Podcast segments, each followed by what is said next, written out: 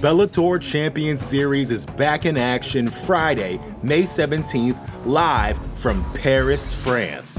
Reigning bantamweight champ Patchy Mix defends his belt in a rematch against dangerous submission specialist Magomed Magomedov. And Cedric the Best Doumbé makes his Bellator debut in front of a home Paris crowd versus Jaleel the Realist Willis. Don't miss the action live at noon EST on HBO here in the US. And visit Bellator.com slash watch for information on how to watch around the world. This is the very first time you'll be able to stream a Cedric Doumbé fight here in the US, so make sure you don't miss it. Support for this show comes from Sylvan Learning. When children love learning, they can tackle any challenge life throws at them. Sylvan's Insight Assessment can help you determine if your child is ready for what's ahead. It can also identify gaps in learning and point out areas that could be of concern for your child so they can tackle what's to come. And right now, it's the best price of the year at $29. Go to sylvan29.com to learn more and get your child's assessment for only $29. That's S Y L V A N 29.com. the Vox Media Podcast Network.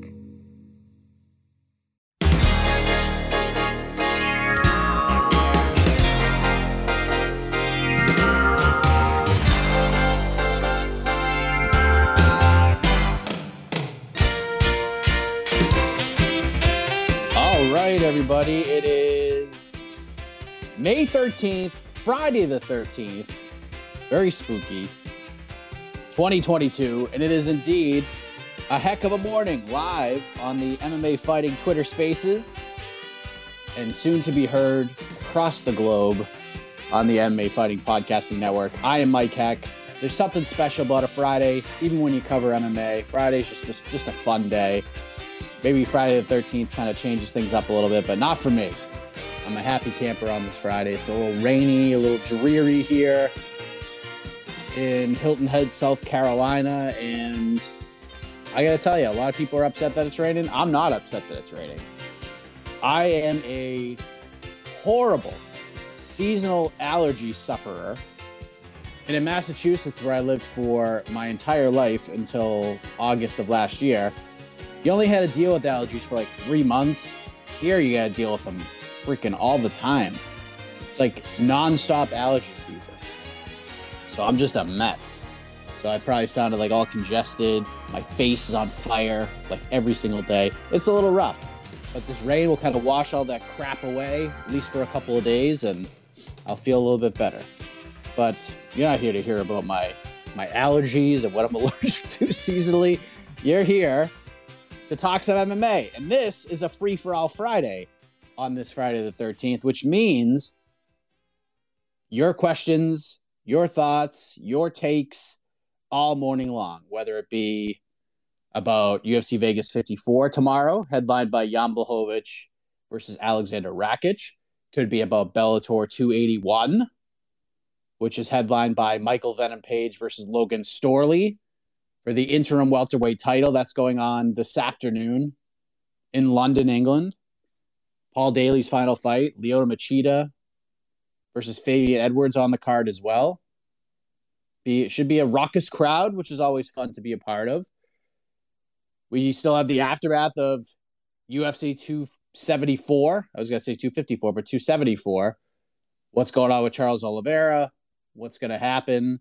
We have a whole bunch of new fights that are signed and booked for UFC 276. Whole bunch of fights just throughout the summer that have been signed, sealed, and delivered, or at least are in the works.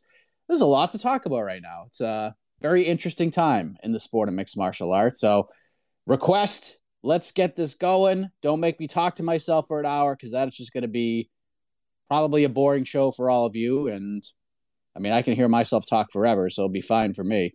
And don't forget, I see my best friend Alexander K. Lee in here, noon Eastern, I believe. The UFC Vegas 54 weigh ins. We'll actually be doing a live show. Jose is going to be there. AK and I will be basically doing some uh, some radio style commentary in the background, and we're just going to have some fun. and then we get a preview show like right after that. So it's going to be a very busy day, and it all starts right now.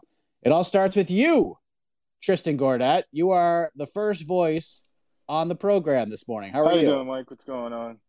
Uh, yesterday I was listening to BTL, and Mike, I I, I gotta agree with Jed Meshew on this one, man. Uh, about uh, um Alexander uh Volkanovski, like, dude, just I got I, don't I don't want him moving up to lightweight to fight um Charles Oliveira right now. Listen, you still got more work to do in that featherweight division. I mean, there's fights I still want to see him against. He's going to go against Max Holloway. Okay, after Max Holloway, there's there's some other, there's some other fights that that I'm interested in. Brian Ortega versus Yair, um, Yair Rodriguez.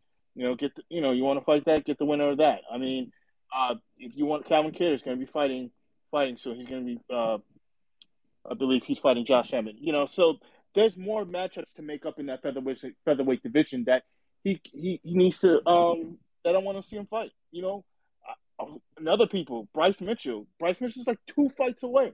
He's about two fights away, and you're very high on him. And you saw what he did to Edson Barboza with that chain wrestling. I want to see Volkanovski deal with that. So I think he has so much work to do. There's nothing. I know I'm going to be the old man, get off my lawn, but there's a reason why George St. Pierre, you know, that people love him because he went on that run. He was like next man. Now back, it was a different time, but next man up. That's all. That's all I want to hear from Volkanovski. What? This is because here's the thing: Israel Adesanya. He's like, I want to dominate this middleweight division. Next man up. Who? I'm fighting Jan Kennedy. Okay, done. Next man up. I'm going. I want Volkanovski at that point where you go on a, a run on the featherweight division, and then later on, all right, let me go to lightweight. I want. Let's do the double champ thing. But for right now, he's got work to do. I don't want to see him face Charles right now. Charles, listen, Charles said he's going to fight until December. Let him fight, you know, December. Like you said, Islam. Now I know Jed wants Islam and Charles. I wouldn't be. I don't wouldn't mind that either. But Charles was like, listen, I'm gonna fight in December or January. Okay, have Islam fight Beneil in October in Abu Dhabi. Okay, and then January 2023, have that fight. Fight is big. Let's do this, and that's that. I mean, you know, these guys got to be. I mean, listen, again, I'm going back to back in the day where it's just like next man up, next man up, next man up. But it's different now. You got, you know, you'll see how they build fights. Do people want to see it? You know, I know, you know, it's all about the pay per view. It's all about the building the hype and things of that nature. But as for as for Volkanovski, Volkanovski should have the mindset of Israel Adesanya right now and saying, next man up, next man up. I'm going to dominate this featherweight division. Next man up. I'm going to beat all these guys.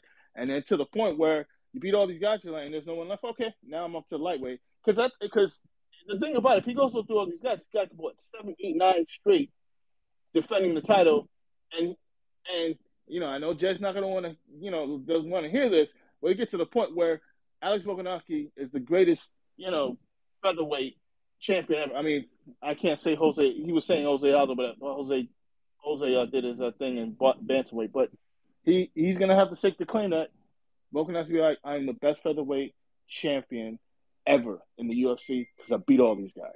So that's my thoughts about it. You know, uh, with the whole thing. Okay, so I just want to hear hear your thoughts as well. Go ahead. All right, Tristan, leading us off with some with some heat. Yes, I have advocated that Alexander Volkanovski should be at least an option for Charles Oliveira. Now, there are some things that come into play with this whole situation. Okay, one, Volkanovski has to beat Max Holloway on July second. Hundred percent. Obviously, we're not gonna we're not gonna remove that fight, and that's a very big if. Two, the guy is eleven and zero in this division. He's beat Max Holloway twice. He beat Jose Aldo. He beat Chad Mendes. He beat Darren Elkins, who was on a run. He beat Jeremy Kennedy, who was on a run at the time. He had pitched a perfect game against the Korean Zombie. I mean, this guy has done everything you have asked of him. And he's always had that mentality of next man up, next man up, next man up. But I mean, he's we're going back. Here's the issue with this division. It's a very deep division. In in about two years, featherweight is going to be really interesting when we have Arnold Allen in the title discussion. We have Bryce Mitchell in the title discussion. We have Ilia Topuria and the Evloevs and, and guys like that. All those guys are going to be in the mix, and Volkanovski is going to have a whole bunch of different kinds of challengers, which is why I'm saying now is probably the time to do it because you listed off a lot of names there, Tristan. You listed off Calvin Kattar, you listed off Josh Emmett, you listed off Bryce Mitchell, and there's other names that I mentioned as well. But here's the thing about most of those names you're looking at several fighters who are not all that active. Bryce Mitchell, especially. Bryce Mitchell could be is a super talented guy. I could see a world where this guy fights for a championship, but I could also see a world where he doesn't fight for a championship for like three years because he's not that active. He gets he's so good, but he gets hurt in like every single fight. It's like a year between fights every single time. And it's rough, man. It's rough when that happens. So we're not quite ready for this second, this next generation of, of featherweights to come up. Josh Emmett, Calvin Kattar winner is probably the next guy in line. But again, we're looking at two guys who are not overly active. And what's what does Volkanovski want this year? He wants to be active. He wants to fight three or four times this year. Does he get guaranteed that fighting the winner of Kattar versus Emmett? I don't know because something tells me with the durability of those two guys and the way those guys fight, I wouldn't be shocked if this is the last time we see either of those guys this year, unless it's a quick finish. But we're talking about two guys who don't really get finished all that often. And if they do, it's in horrific fashion. So we're talking about, I mean, this could be a case where Volkanovski, let's just say, beats Holloway. He's waiting. He's waiting all this time to fight, and he just wants to fight. So if Oliveira is ready to go, and you still want to do Makhachev versus Dariush in October, which I am an advocate of doing, because again, while I understand people wanting Islam to fight for the belts, and it's I wouldn't be upset about it. It's a very interesting fight. The UFC is thinking about this in a way that that I would think about it. We're building Islam up. We're putting him in a position where there's there's no doubt about it. There's no doubt about it. Because what happens? What happens if they book this fight right? Let's just say they book it in September and Oliveira runs over Makhachev. What's everyone going to be saying? Oh man, see, he should have got that top five win before he put him in a title fight. Too quick, too soon. So there's just options. All I'm saying is, if you're going to do this Volkanovski fight for the lightweight title thing, you do it now. Because in a year, when the Mitchells and the Topurias and the Evloevs and all those guys come up, he's going to be very busy. He's going to be active. He's going to have a lot of interesting challenges ahead of him. Right now, yeah, Emmett's a new matchup. Yeah, Kattar's a new matchup. And both of those guys would probably earn a title shot with a victory on June 18th. But – I'm just saying, like, this is not, th- th- this is me having fun. This is me saying, UFC, let's think outside of the box. Let's get Chucky Olives a fight. Let's try to make this man happy. Let's get Volkanovski a fight. Let's try to make this man happy. And if Volkanovski loses to Charles Oliveira right now, it's not the end of the world. Look at what happened. Look what happened with Max Holloway. Fought Dustin Poirier. He lost four rounds clearly, but it was an exciting fight and Holloway stock didn't drop at all in that fight, not even a little. And the same thing would happen to Volkanovski. If he went in there, they had an exciting scrap for as long as it lasted. Volkanovski wins, he's a two division champion, which is a great story. And if he loses, it's not a big deal. Unless he gets absolutely trucked, and I don't think he get absolutely trucked in that fight. I would favor Oliveira to win, but his stock doesn't drop all that much. All we're doing is moving this division forward a little bit we're still doing Islam versus Beneil. Winner gets the title shot. That's just my thought. I could be completely wrong. That that that's just that's just an option for me. That's an option. It's not gospel. I'm not going on DraftKings Sportsbook, our good friends, where everyone should be placing their wagers and saying this is what's going to happen. This is just a thought, an interesting thought of thinking outside the box while we let the rest of this division play out. Let's see what Islam does against Beneil. If he beats Beneil, then again, right now, there's a front runner, but we're also like, what about this guy? What about this guy? What about this guy? This guy has a case. If Islam beats Beneil, there is nobody else. It's Islam and no one else. There is no, oh, what if Conor comes back? There is no what if Conor comes back. That's it. It's over. It's Islam and nobody else. That's just a, a an out of the box idea that I've that I've pondered. Plus, Volkanovski just wants to be active, and I think this guy deserves anything he wants at this point. He's he's one of the best fighters in the world. He's top three in my eyes, pound for pound. He's one of the top three best fighters on the planet. Let's get our man Chris in here. Christopher, what's up, my man? How you doing, Mike? What's up, buddy? Yeah, all good. Um, in keeping with the theme of lightweights, I was just wondering what you think would happen to Michael Johnson if he loses this weekend, because obviously he's on a four-fight skid. Um, can you see him getting cut, or is there still value in Michael Johnson? Thank you, Christopher. Um, what's crazy to I'm going to say something that a lot of you may not agree with, but I'm going to say he doesn't get cut if he loses because he does still have value. I don't know if Alan Patrick is the guy that would create the value, but there are, but for like a guy like, uh, I mean, I know Terrence McKinney has a fight, but when you have a guy like a Terrence McKinney who is making moves in the division, got people excited, pairing him up with a guy like Michael Johnson doesn't hurt you. you you're favored against a guy who was the top 10 lightweight at one point in his career. And a win over Michael Johnson, despite the skid that he's on, still has some sort of value. People look at names as much, if not more, than records. So I still think there's some value there. It's not like Michael Johnson's fighting five times a year and he's taking spots from other fighters on other cards. We we don't get him that often. So I don't think he gets cut. I mean, you could make the argument he could maybe just say I'm done I think that's more likely than the UFC cutting him. But again, I just think there's a value. He's not there that often, and you know he's in a perfect spot to put young talent over. Kind of an interesting matchup here, but I don't know. I think Patrick has a has a good chance to win this fight, and it wouldn't shock me if Michael Johnson won this fight. Al- Alan Patrick is the kind of guy who likes to step on his own foot in these fights, and Michael Johnson is just wily enough to take advantage of such a thing. I mean, what an honor this is the best friend hopping oh. on in. What's oh, up, I'm buddy? live. Oh, it's weird. It cut off. It cut off your last uh, comment. Uh, you're going on about Alan Patrick and Michael Johnson, so I didn't hear the end of it. Uh, hello, hello, my best friend. Good morning. Good morning, buddy. Good to have you. Good morning to you, sir. uh, really, I just want to call and say you've been doing a spectacular job with this show. I mean, my goodness, you are on the grind all the time and cranking out this high quality work, and I think you are like the perfect morning MMA person. I don't think anyone would, right? I don't think anyone would disagree. That's my uh, question. That was, you, that was really, I mean, I asked like a question. It's really a statement. That's it. That's really it. well, thank you, AK. Uh, I appreciate that. And uh, yeah, uh, a couple things. One, I'm sorry. Did, are they not asking if Alan Patrick might get cut? If he uh, he's uh he's a bit up there in age. I think I think his job's right? on the line more than I think his job's on the line more than Michael Johnson's, yeah. if we're being honest. Neither guy has won in a long time. Uh, I think I'm talking, and I should, I should have written this down, but at, at, least I think a year, a couple years for both guys. Anyway, uh, Mike, you know I'm usually the the prince of positivity, but I did want to ask you kind of a fun question. Uh, it maybe other people won't think it's the same way. Uh, obviously, the biggest bummer of the weekend was the uh, Rose Namajunas Carla Esparza rematch. The less said, the better. I think we've all kind of had our two cents about it, and you know, nothing, not a lot nice to say about it. And the interviews that have come out after have kind of even made it worse.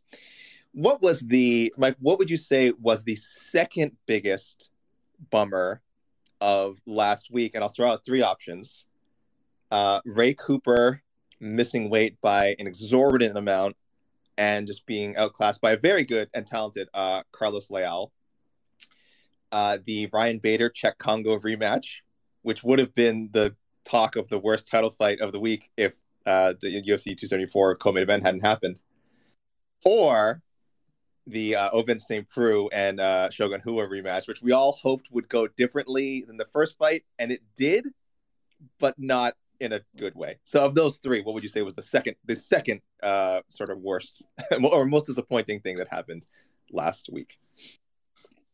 Thank you, AK. I mean, my gosh, what what what a tremendous call right there. My best friend coming through. Um, I'm going to choose other, which has to do with option C. I'm just going to uh, I'm going to piggyback off a man Shaheen here. The people booing Shogun. How dare you? How dare you? That was the second most disappointing thing. And in fact, you can make a strong case that that's the first most disappointing thing from the weekend. Listen, I know the fight was not how should I put this nicely, aesthetically pleasing. But I, I just think we, I think we created this image for ourselves that we were just going to see two guys have kind of a slow fight, and then somebody is going to land something, and that person who got landed on would fall down, and the fight would be over shortly after. Unfortunately, we didn't get any of that, and that's probably the fight we should have expected. But I just think we went in with such a positive mindset. It was the Shogun. We were saluting Shogun throughout the week. We are flashing back to 2005, one of the greatest years in the history of combat sports for any fighter, if not the greatest. In my opinion, it's probably the greatest match that 2005 up against any other fighter's year, especially at that time, strength of schedule, where these guys are at in their career, match that up against anybody else, you'd have a hard time. You have a hard time making a case against Shogun for what he did. So I think we've reflected a lot on his career.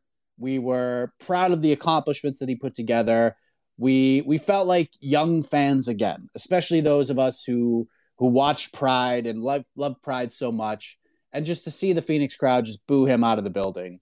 Um, as as bad as that fight was, it's just come on now, come on. Even in like the WWF when Hulk Hogan can't even run the freaking ropes, we still cheered the guy. We knew this guy couldn't work a lick, and we still cheered the guy because we we respected what the man did earlier on in his career. And listen, OSP has not engaged in any sort of fun fight, at least on his end, in quite some time. So listen, this is the fight we probably should have expected. It was disappointing to hear Shogun getting booed.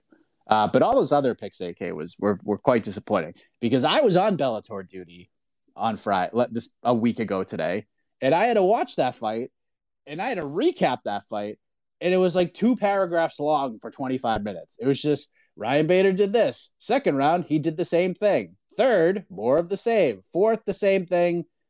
Fifth, Kongo came out aggressive, but then it was the same thing, and Bader won the fight. Next thing, it, was, it was like 87 words a whole fight for 25 minutes. But yeah, all those things are disappointing. Boy, it was such a roller coaster of a weekend, wasn't it? Because the highs were really high and the lows were super freaking low.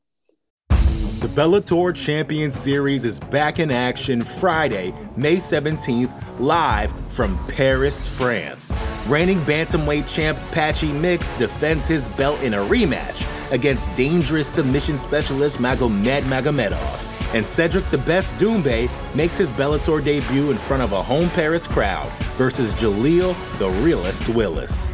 Don't miss the action live at noon EST on HBO here in the US and visit Bellator.com slash watch for information on how to watch around the world. This is the very first time you'll be able to stream a Cedric Doumbé fight here in the US, so make sure you don't miss it. All right, let us move it. Let's get our man Wildlife Fight Club back on the program. Good to see you, my man. Good to hear from you. What's up? What's going Make sure you're on mute. There he is. Good up? man. I, I, appreciate you, man. You, you got the best talk show in the morning for sure. Um, so I just want to touch on a few things we talked about this morning. Get your thoughts on it. Um, you know, I'm a big fan of Charles. I think he's, man, I'm super high on him. I think he's one of the best, best fighters at that weight class, maybe ever. I mean, if you look at his, his track record, but uh, I think I personally, and I don't know about you, I kind of maybe undervalue or don't appreciate Islam enough. If you look at the people he's fought at the high level and how he's done it, uh, it's pretty amazing. I think after the Arman fight, maybe people got down on him because you know Arman stepped in, but Arman's a stud too. Uh, but I checked the odds this morning, even before jumping on the show, and the opening odds for uh, Charles versus Islam is Islam's anywhere from like a minus two seventy five to minus against Charles. I think that's the biggest challenger uh, over champion odds ever in Vegas history. If, if, if I'm not if I'm not wrong, I'd have to recheck again. Uh, so yeah, I just wanted to get your thoughts on that. Is Islam somebody we're underappreciating as an MMA community, or or is that just uh, or what's your thoughts on that? Appreciate you, man. Thank you, Wildlife Fight Club. I don't think we're I don't think we're undervaluing and underappreciating Islam. The problem with Islam is, and listen, he has done everything he's needed to do here.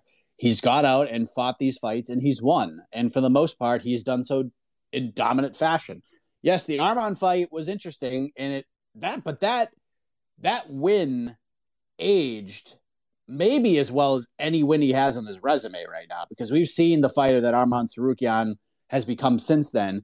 And we see what Arman Tsarukyan is going to become over the next few years. And in my opinion, and I've said this for even before he signed with the UFC, Arman Tsarukyan will be a UFC champion. There is no doubt in my mind that this guy will win the championship. And I think he gives Islam a lot of problems on a full camp when he's ready to fight for the belt, like a year and a half, two years from now, when because it's going to take Arman a, a, little while. Because again, kind of throwing him in the mix of guys like Merab Dvalishvili, guys like Romanov right now, who's on his way up. He's going to have a hard time finding fights. There's not going to be a lot of guys in the top 10 who are going to be like, yay, let's fight Arman Tsarukyan. I want that fight. From what I understand, the initial plan was to do Tsarukyan versus Gregor Gillespie on that June 25th card. And Gillespie, for some reason, didn't want that fight. I mean, I don't know for sure what his thought process was, but um, I know that fight was was on the table. It didn't happen, and now we get Mateusz Gamrot, which is a ridiculous fight, absolutely insane. I hope that one headlines that card because uh, I don't know what's going to headline it at this point. There's op- I mean, there's there's certainly some some options you could throw in there, but I mean, I wouldn't mind giving those guys the rub, giving them five rounds because that is a five round worthy fight, in my opinion. But for Islam, again, the one knock on him, and this is not his fault because he's gotten these opportunities. He's been matched up with these guys. The fight just hasn't happened. He's been matched up with RDA. Fight didn't happen. He's been matched up with Beneil Dariush, and the fight hasn't happened. Here's the thing Islam has a very good chance of beating Charles Oliveira. But if you're going to crown Islam, let's make it as big as possible. Let's not cast any shadows or doubt upon it. If he wins the title now, yeah, we're going to be like, all right, dude, this guy's the best lightweight in the world. And it's an interesting fight right now. 100%. It is a super interesting fight.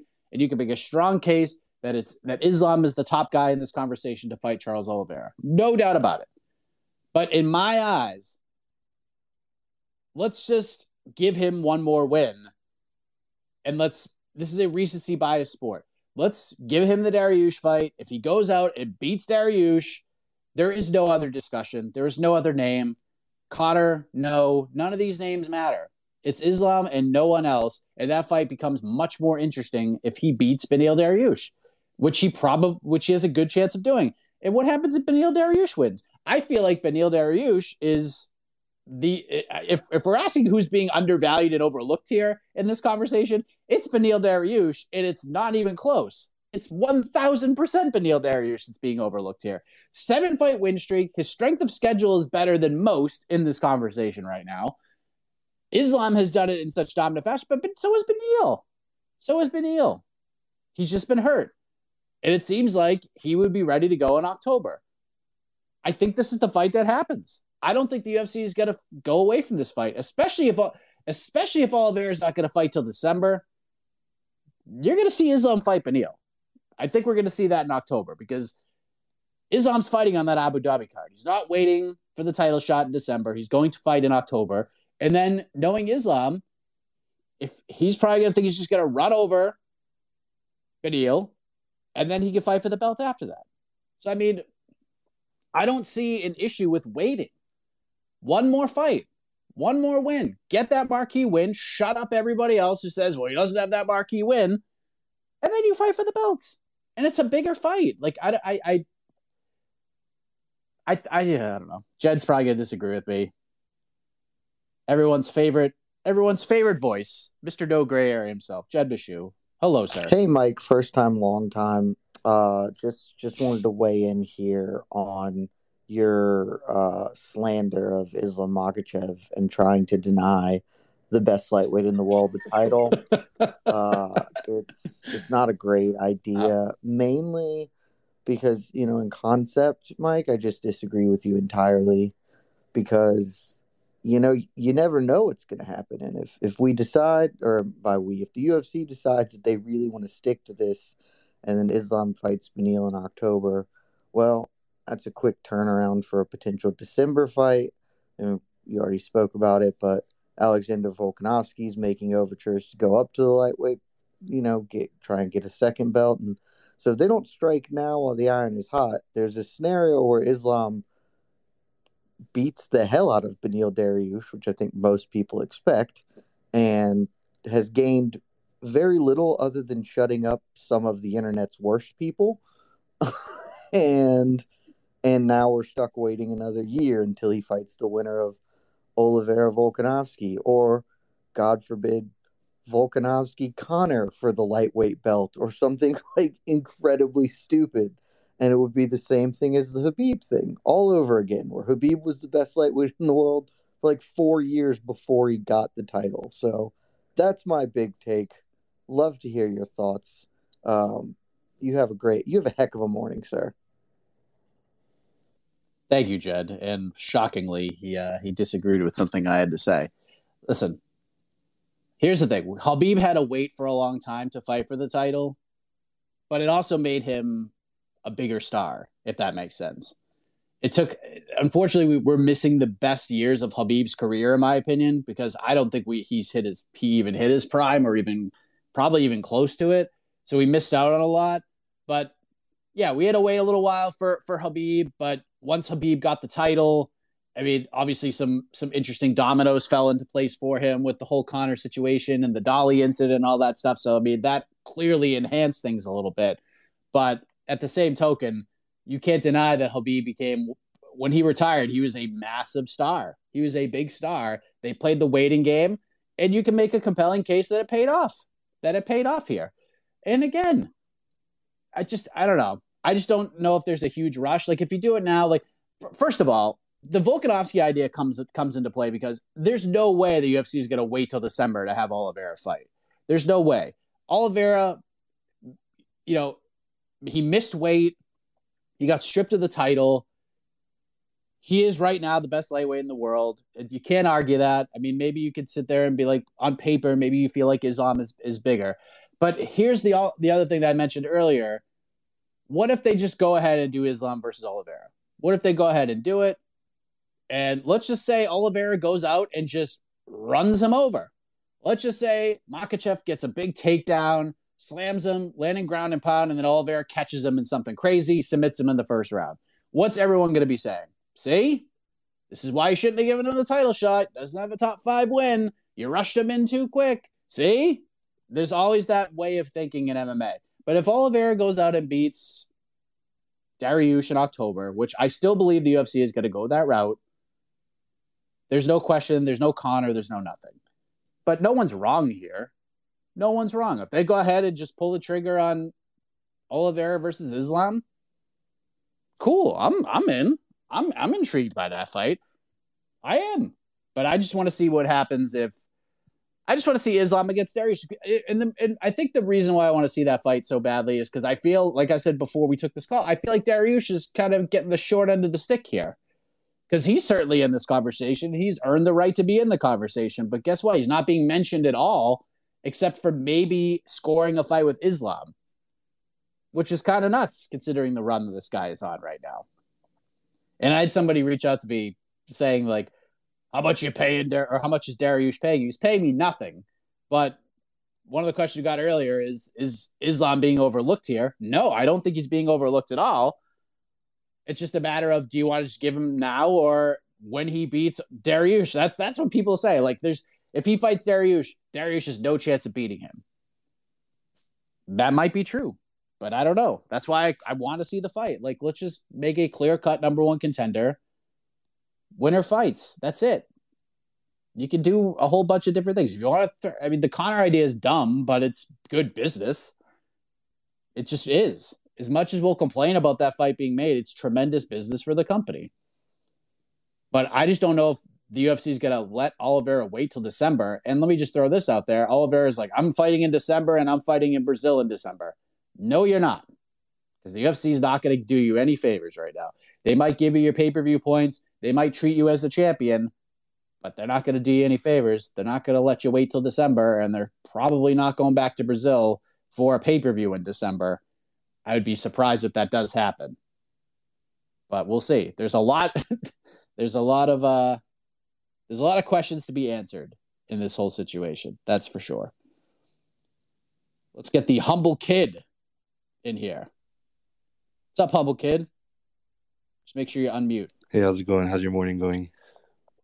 Wonderful. How are you? Good. I just had putting out any statements about like you know what they want or calling for that Islam fight or even calling for that Charles fight.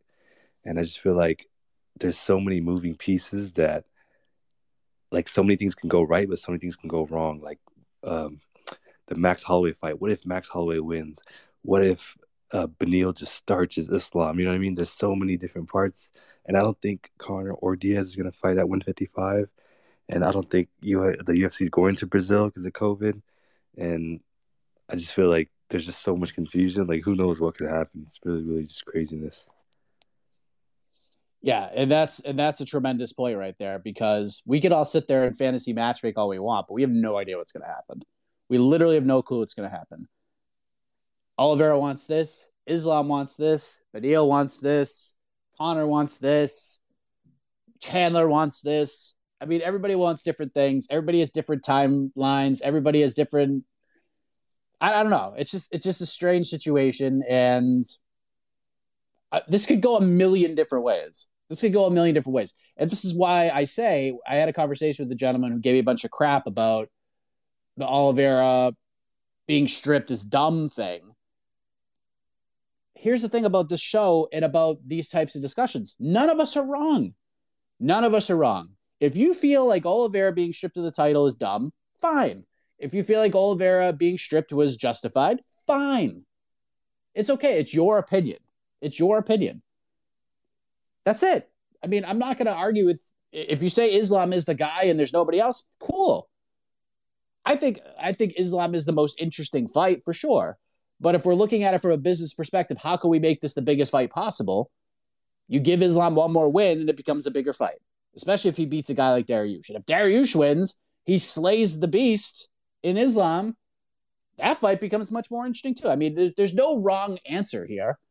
Conor sliding in is a from a meritocratic standpoint makes literally no sense at all. It's the it's really stupid idea, but from a business sense, that pay per view does over a million buys, and it's probably the most bought pay per view for the UFC all year long. So there's arguments to be made for a, a lot of different things. And even Chant, like, even though we just saw this fight, if you threw Michael Chandler in that slot, maybe there'd be a collective like sigh and a groan at first because you're just like we just saw this fight, but in the end, we go back and look at Michael Chandler's four fights in the UFC, and we'd still be excited about it. Let's be honest, we'd be excited about it, even though he's probably the lowest ranked on this list to get this fight. We would still be excited about it. The guy has created that sort of buzz behind him, and it actually wouldn't stun me if they went that direction. But I don't, I don't know if they will, but it wouldn't stun me if they did. Let's get Patrick in here. And I see you, Henderson. You're on deck, my man. Patrick, what's up? Mike. Patrick. What's up, kid? What's up, dude? What's going on? Uh, how that guy? Yeah. I'm good, man. What so, you got? Um, the humble kid is a good uh, person to follow because you know Beneil Dariush he's very humble. He's not really a needle mover.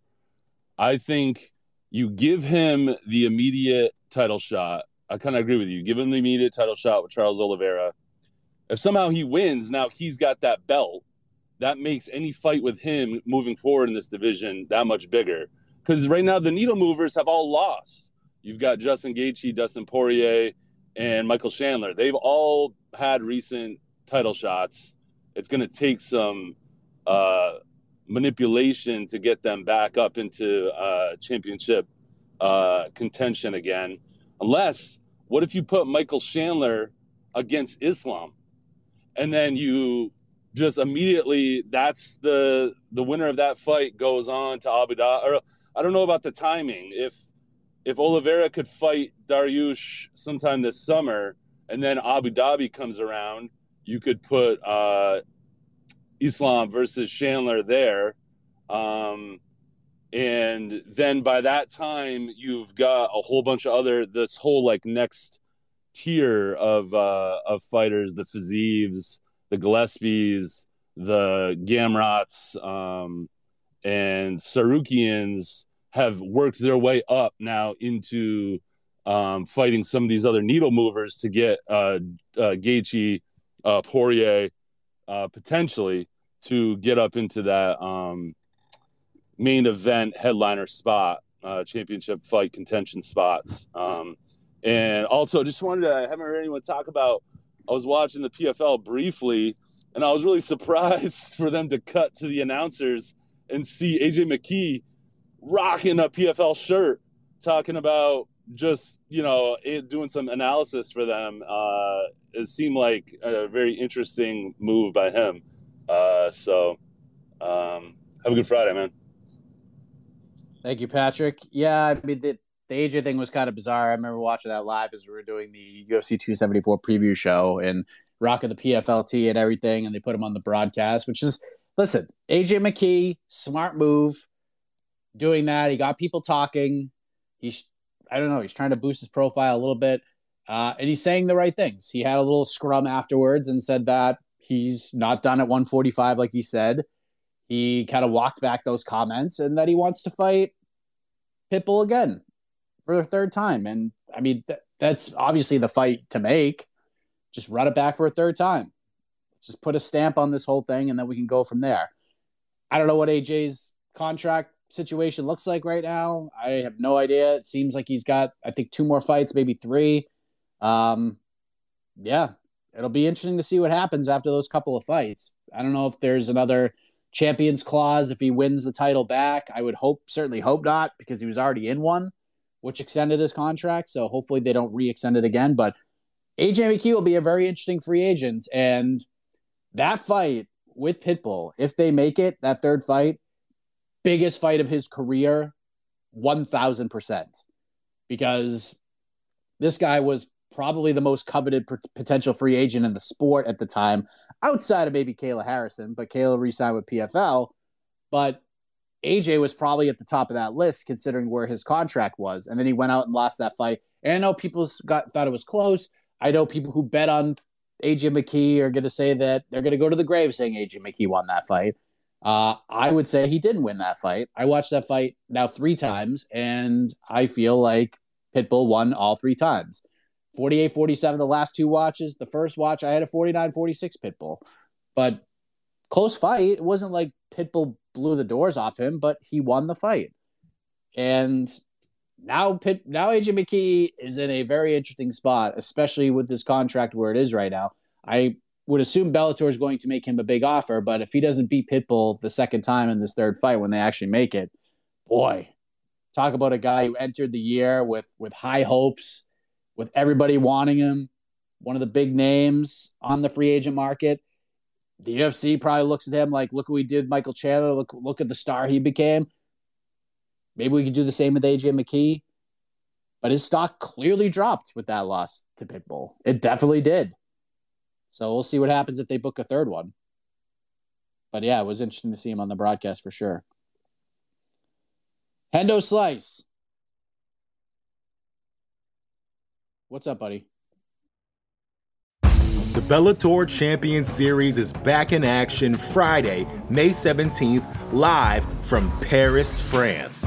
Reigning bantamweight champ Patchy Mix defends his belt in a rematch against dangerous submission specialist Magomed Magomedov. And Cedric the Best Doumbé makes his Bellator debut in front of a home Paris crowd versus Jaleel the Realist Willis. Don't miss the action live at noon EST on HBO here in the US. And visit Bellator.com slash watch for information on how to watch around the world. This is the very first time you'll be able to stream a Cedric Doumbé fight here in the US, so make sure you don't miss it. As same to you, my uh, so I, I, love the show, and uh, part of the thing I love so much about it is like the call-in nature of it. I grew up in New York with like the Schmooze and Mad Dog and all that, and and just getting getting these wild takes from the public, and then someone like you can kind of tell us if we're completely crazy or maybe just a little bit crazy. You know what I mean? So I got one of those takes about the the Rose fight because I had a feeling something weird was going to happen going into that fight because they just known each other for so long. And Esparza is about to get married, you know. And I was thinking what if they had some sort of like we always hear about like gentlemen's agreements you know like this will be a stand-up fight or like don't attack my knee or something like that. What if they had some sort of agreement like just don't strike too hard like don't hurt each other too too bad. And and maybe it wasn't like a fix or anything but maybe Rose thought she was winning.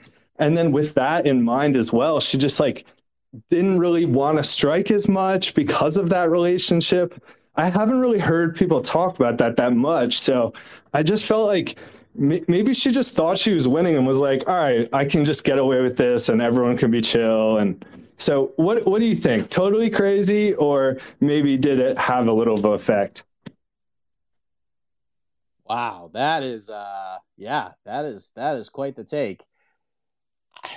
I don't even I don't even know how to respond to that.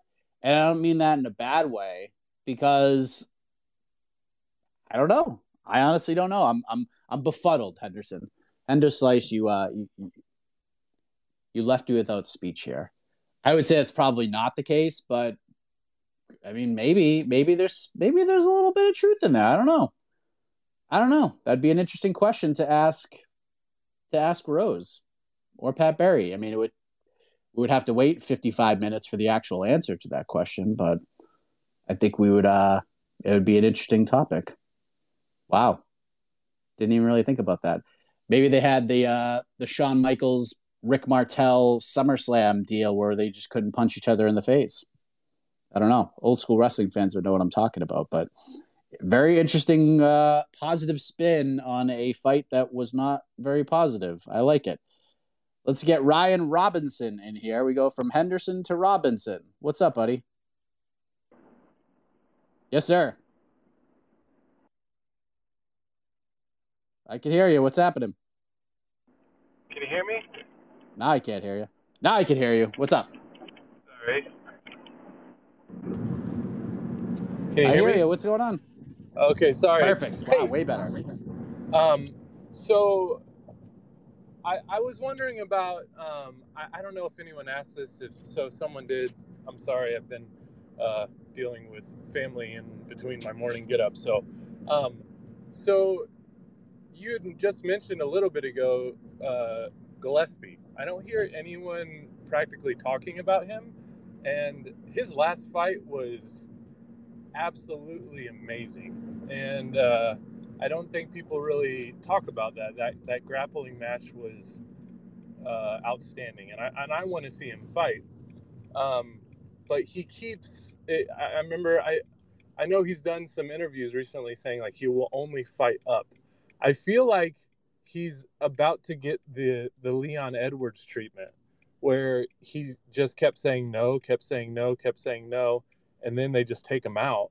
Um, and I, don't I don't see anyone ahead of him who's really going to be willing to take a fight with him because he's not flashy, and almost everyone ahead of him expects someone flashy. It, it seems like. Um, well, what what are your thoughts on where he is is going, and do you see the UFC pulling him from the rankings? Uh, thank you, Ryan. Yeah, I don't know. It's it's. I mean, the the only I gotta look. Let me let me just pull up the rankings real quick. Um, pull up the UFC rankings as well. Pull up the only rankings that truly matter, which is the MMA fighting rankings first and just see where we have Gregor Gillespie, and then we'll take a look at the lightweight one. Uh, Greg Gillespie, number nine in our rankings, and I believe he's the same in the UFC rankings. No, he's number eight in the UFC rankings. So yeah, he's in an interesting spot because he, he kept calling for the Tony fight, and now Tony's right below him. I wonder how he would react to being offered Tony Ferguson now. If you got offered Tony Ferguson in his next fight, is he going to say no because Tony Ferguson is behind him? I have a super hard time believing that. RDA booked. Beneil uh, kind of out of the discussion right now, but maybe booked against Islam. Chandler's not going to fight Gillespie, although that'd be an insane fight. Then we have Makhachev, Gaethje, Poirier, Oliveira. He's just in a spot where, like, and here's the thing: we we he was on a nice run in the UFC. But not that long ago, two fights ago, he got colded badly by Kevin Lee at UFC 244. And I was there. That was an unbelievable knockout. That's a highlight reel. That's a Baba O'Riley knockout. What I mean by that is when they, if you go to a UFC event and they play Baba O'Riley, they play like some of the best highlights in, of UFC history. The crowd amps for the main card. That is a Baba O'Riley special right there. Kevin Lee, the overhand right to that nasty head kick. And that was two fights ago. The CDF fight was crazy. That was a great fight, great performance. But CDF is where where is he right now? Is he even ranked? He's not even ranked anymore. So CDF's not ranked. Uh, that win was just a crazy fight, but it doesn't age all that well. The Kevin Lee knockout actually aged a lot better. Gillespie's just in a tough spot. He has to fight. The man just has to fight. He wasn't getting the Ferguson fight at the time because where's the value for Tony Ferguson?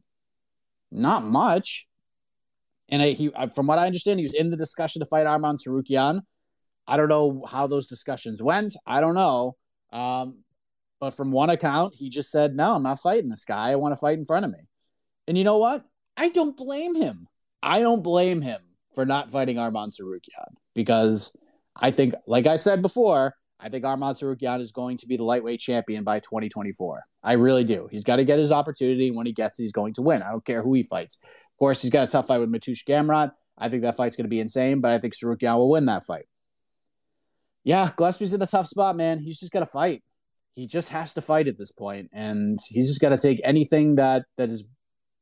I mean, he's got to take anything that's come. Like if they offer him like a Dan Hooker or something, I'm sure he's not saying no to Dan Hooker.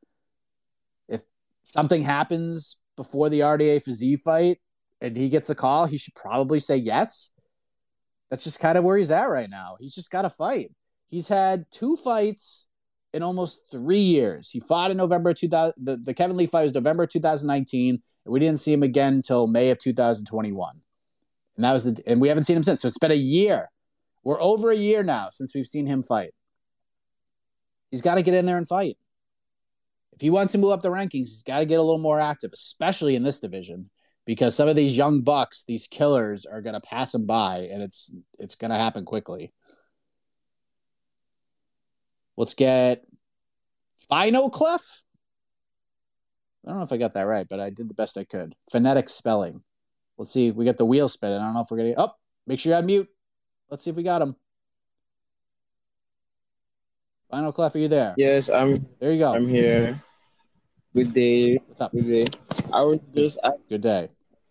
if I don't know if you were thinking same thing, but I think the best option for Charles Oliveira as it stands now is the Islam's Islam's um Islam's role or something. They are the best chances that can take that title from him. And if they can't do it, I think Khabib should come out of retirement and take a fight to Oliveira. I don't know what's your take on that. Thank you, Final Clef. Listen, you like I said many times, you can make a very strong case that Islam is the guy. My case is let's get him one more win. Let's have let's do the Dariush fight, and if he wins that fight, then there's no it's a no brainer. He's the guy. I know my man AK, who is in here, has been on the road of advocation, if you will, for all roads leading to Khabib coming back and fighting Charles Oliveira. And what's the best way for that to happen? You book Oliveira versus Islam. If he goes out there and beats Islam, winning streak continues on. We're getting close to Khabib's UFC record in terms of consecutive wins. Will that be enough to compel Khabib Nurmagomedov to come out of retirement? Now, if he doesn't beat it, if he beats Islam, maybe Khabib needs to get one back for the uh, for the squad, if you will. But I don't know. That's like the like go west. Maybe AK is the king of wishful thinking, but I think that's probably the best chance we get him back is if Oliveira goes out there and just stunts on Islam, which boy, that's it. That's a big if.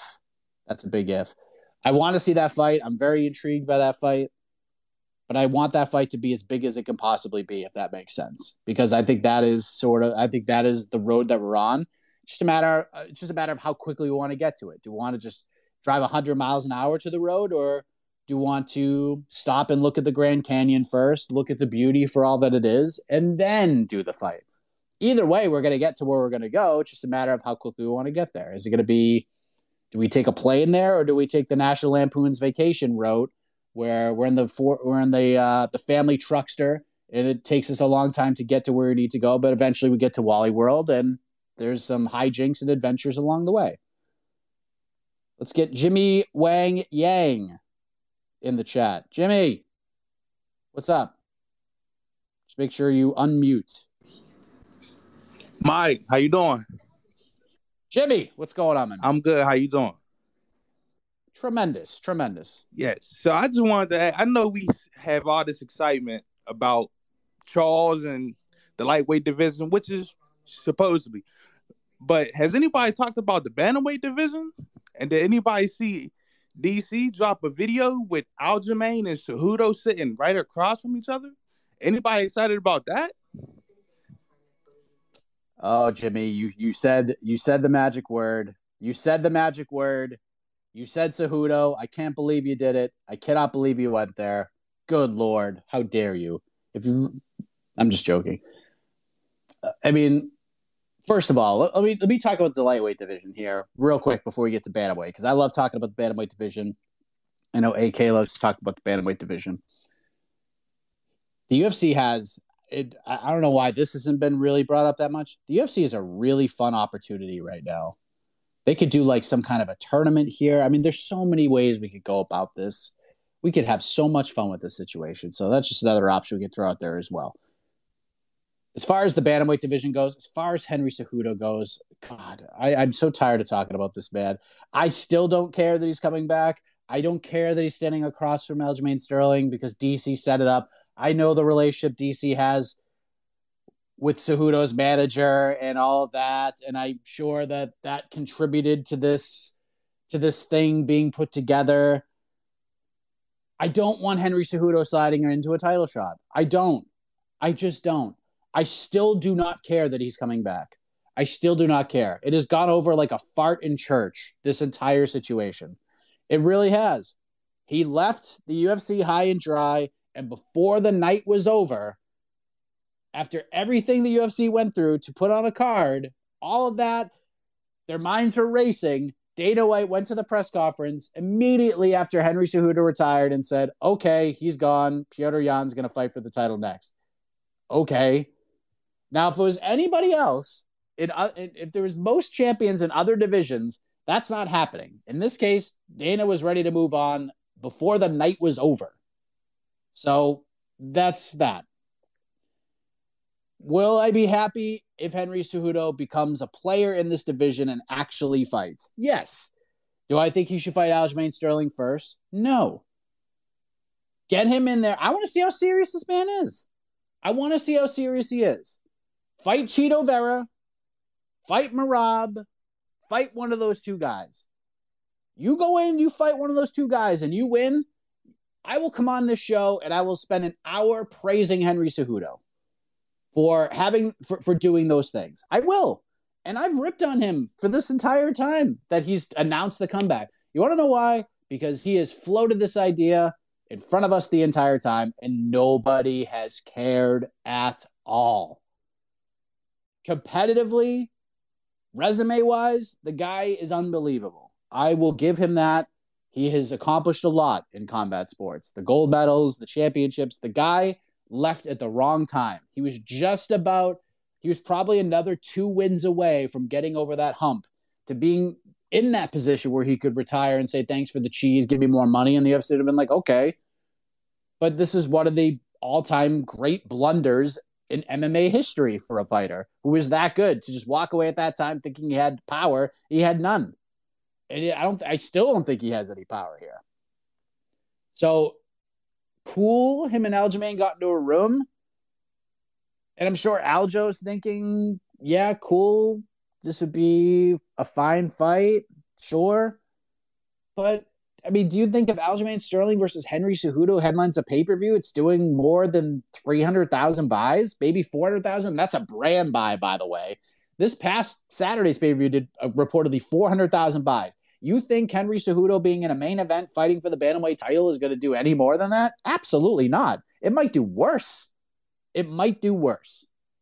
It's an interesting fight, but again, I want to see if this man's serious. And I think he kind of owes it to the UFC to show how serious he is by fighting a contender, by fighting a dangerous contender. You want Aljo? Beat his boy. Go beat Merab. You beat Merab? I will drive you to the airport to fight Aljamain Sterling. But until that happens, don't talk to me about Cejudo fighting for titles. It's he's not a big enough draw to get there. Yeah, he's a, he's the king who gave up his crown, but you got to show me something. You get TJ Dillashaw, who's winning fights. I mean, he didn't really beat Corey Sandhagen, but it, technically it's a win. The drug thing. Jose Aldo. I mean, Jose Aldo. You're telling me that Henry Cejudo, after quitting, after leaving the UFC high and dry, that he deserves the right to leap over Jose Aldo? Get out of here. Get out of here with that crap. Absolutely not. Go fight Chito. Go fight Merab. You do that, you win. I will come on the show, and the very first thing I should say, I will say, is Henry Cejudo fights Aljamain Sterling for the bantamweight title. Do it now. I'm on board. I'm driving the train if that happens. But if you're really going to come back, you're really going to do this, show everybody you're serious about it. Because I get where the UFC is coming from. He could very well go in there and fight Aljo, win the title, and guess what? Do the same thing again and just say, Peace. I want more money. I'm out of here. I'm getting 100% where the UFC is coming from. And I 100%, and I don't say this that often, I agree with Dana White. I agree with the pettiness here. 1000%. So, not interested in that fight. If it happens, yeah, I'll watch it. But I'm uh, Dillashaw and Aldo deserve it more than than Cejudo does, in my opinion. Cejudo has to go out there and and just prove that he's serious about this. Go fight a dangerous guy on our streak, a dangerous contender. If you beat Merab, you got a story because you beat Aljamain's guy. And if you beat Marlon Vera, kudos to you, man, because that's a that's a great win. It'll age very well. Just go fight somebody else, then fight for the title. That's it. That's how I feel about it. Let's get motivated Andy in here. Maybe not. Maybe uh, motivated Andy was not motivated. Maybe he's a Henry Cejudo fan. I don't know. All right. Just like at, your local uh, at your local dive bar, this is last call. Motivated Andy. Let's see if we can get him in here. There he is. Good morning.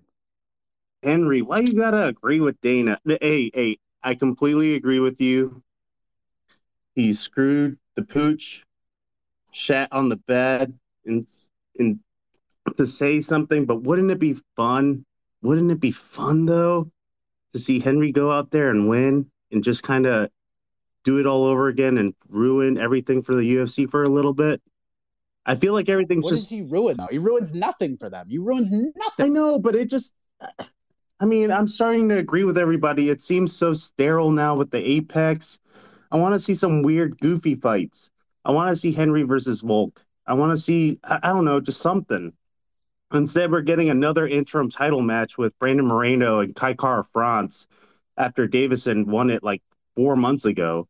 I, I don't know. It's just, it's starting to seem recycled for a fan that's been watching for a minute. And then it's like, oh, just Apex. And then maybe we get a, one on the road. I don't know. I just want some chaos. I don't know.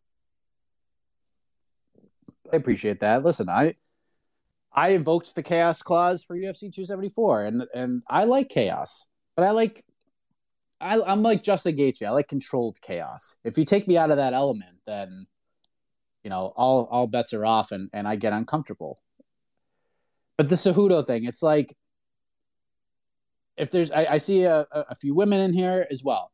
Let's just say you are dating somebody for a very long time, and they're telling you that you're the one. I'm going to marry you. We're going to get married. We're going to spend the rest of our lives together. And then a year goes by, and then two years go by, and then three years go by, and you're waiting for that ring to come flashing out every time you go out to eat. And guess what? It doesn't. What are we doing here? What are we doing? You got to show me.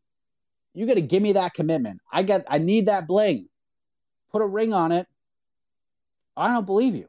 Eventually, gets to a point where you're just like, golly, how many times are you to say this and then not actually do it? That's how I feel about Henry Cejudo. I want him back. It's a guy who likes competition. I want him back. But just stop teasing us with it. Just come back and fight somebody. And don't play this game where if I don't get a title fight, I'm not fighting. Then don't fight. Then go back to what you were doing. Go back to commentating Eagle FC cards because that's hilarious. But come on, man. Come on. Just go fight Chito. I will have so much respect. And I think a lot of other people have so much respect if he's just like, you know what? Aljo, I'm coming. Volk, I'm coming. Let me fight this guy. Let me fight this guy. It seems like 35 is the place to be. I don't think he's I don't think he's getting a shot at 45. I think Volkanovski beats the hell out of him. I don't think that fight's even all that competitive, we're being honest. It, it, and this is not this is not a knock on Cejudo's abilities to compete. I just think Volkanovski is that good. I just think he's that good. I don't know if anybody's going to beat this guy. I just don't. But show me something. Go fight Marlon Vera. It's a winnable fight for Cejudo. I would favor Cejudo to win that fight. But it's a tough dog fight with a guy who you can't hurt. You can't rattle Chito. You can't hurt him. You can't do anything. But I'd still pick Cejudo to at least win a decision in that fight. And then on the other, and then we got Merab on the other side, who's just a he's a freaking robot. He's the Terminator. You can hit this guy as hard as you can. He's like you might wobble him, but he's gonna come back. Those are the two fights for Cejudo. One of those two, and then you're good to go. And then there's no more questions. There's no more doubt. We know you're serious, bro. The ring is on the finger. We have a wedding date set. We know we're heading down the aisle. But put the ring on the finger first. Put the ring on the finger first. Right now, Cejudo needs to go to the damn jewelry store, one step at a time. Get in the car, drive to the jewelry store, pick out the rock. Let's just go there. Start there. But you can't be acting like the rock's already on the finger because it's not. Well, with that being said, thank you for listening, everybody. He had to say the name. He had to say the name and got me onto a tangent with uh at the end of the program. So just a reminder, my man AK, who's on the chat right now, who's just hanging out with us, him and I will be going live noon Eastern on the MMA Fighting YouTube channel. Our man Jose Youngs in Las Vegas right now. We'll be bringing you coverage of the UFC Vegas 54 weigh-ins. So stay tuned for that. That'll go till about 2 p.m. Eastern. And then we'll take a little break, a little lunch break, if you will. 3 p.m. Eastern. Preview show for UFC Vegas 54 goes down on the YouTube channel. So stay tuned for that. Then we'll have your coverage of Bellator 281 MVP versus Logan Storley, interim welterweight title. And then tomorrow, the latest kickoff to a People's pre-fight show I think we've ever done because we have a 7:30 Eastern prelim start time for UFC Vegas 54. So 7 p.m. Eastern, we'll be live for the People's pre-fight show, taking your questions all the way up until the first two fighters enter the cage and they're being introduced. Then we'll have the press conference, then we'll have the post-fight show, and then AK and I are back on Sunday for on to the next one. So busy weekend ahead of us. And it all started here. Thank you very much. Enjoy the rest of your Friday the 13th and have a heck of a morning, everybody.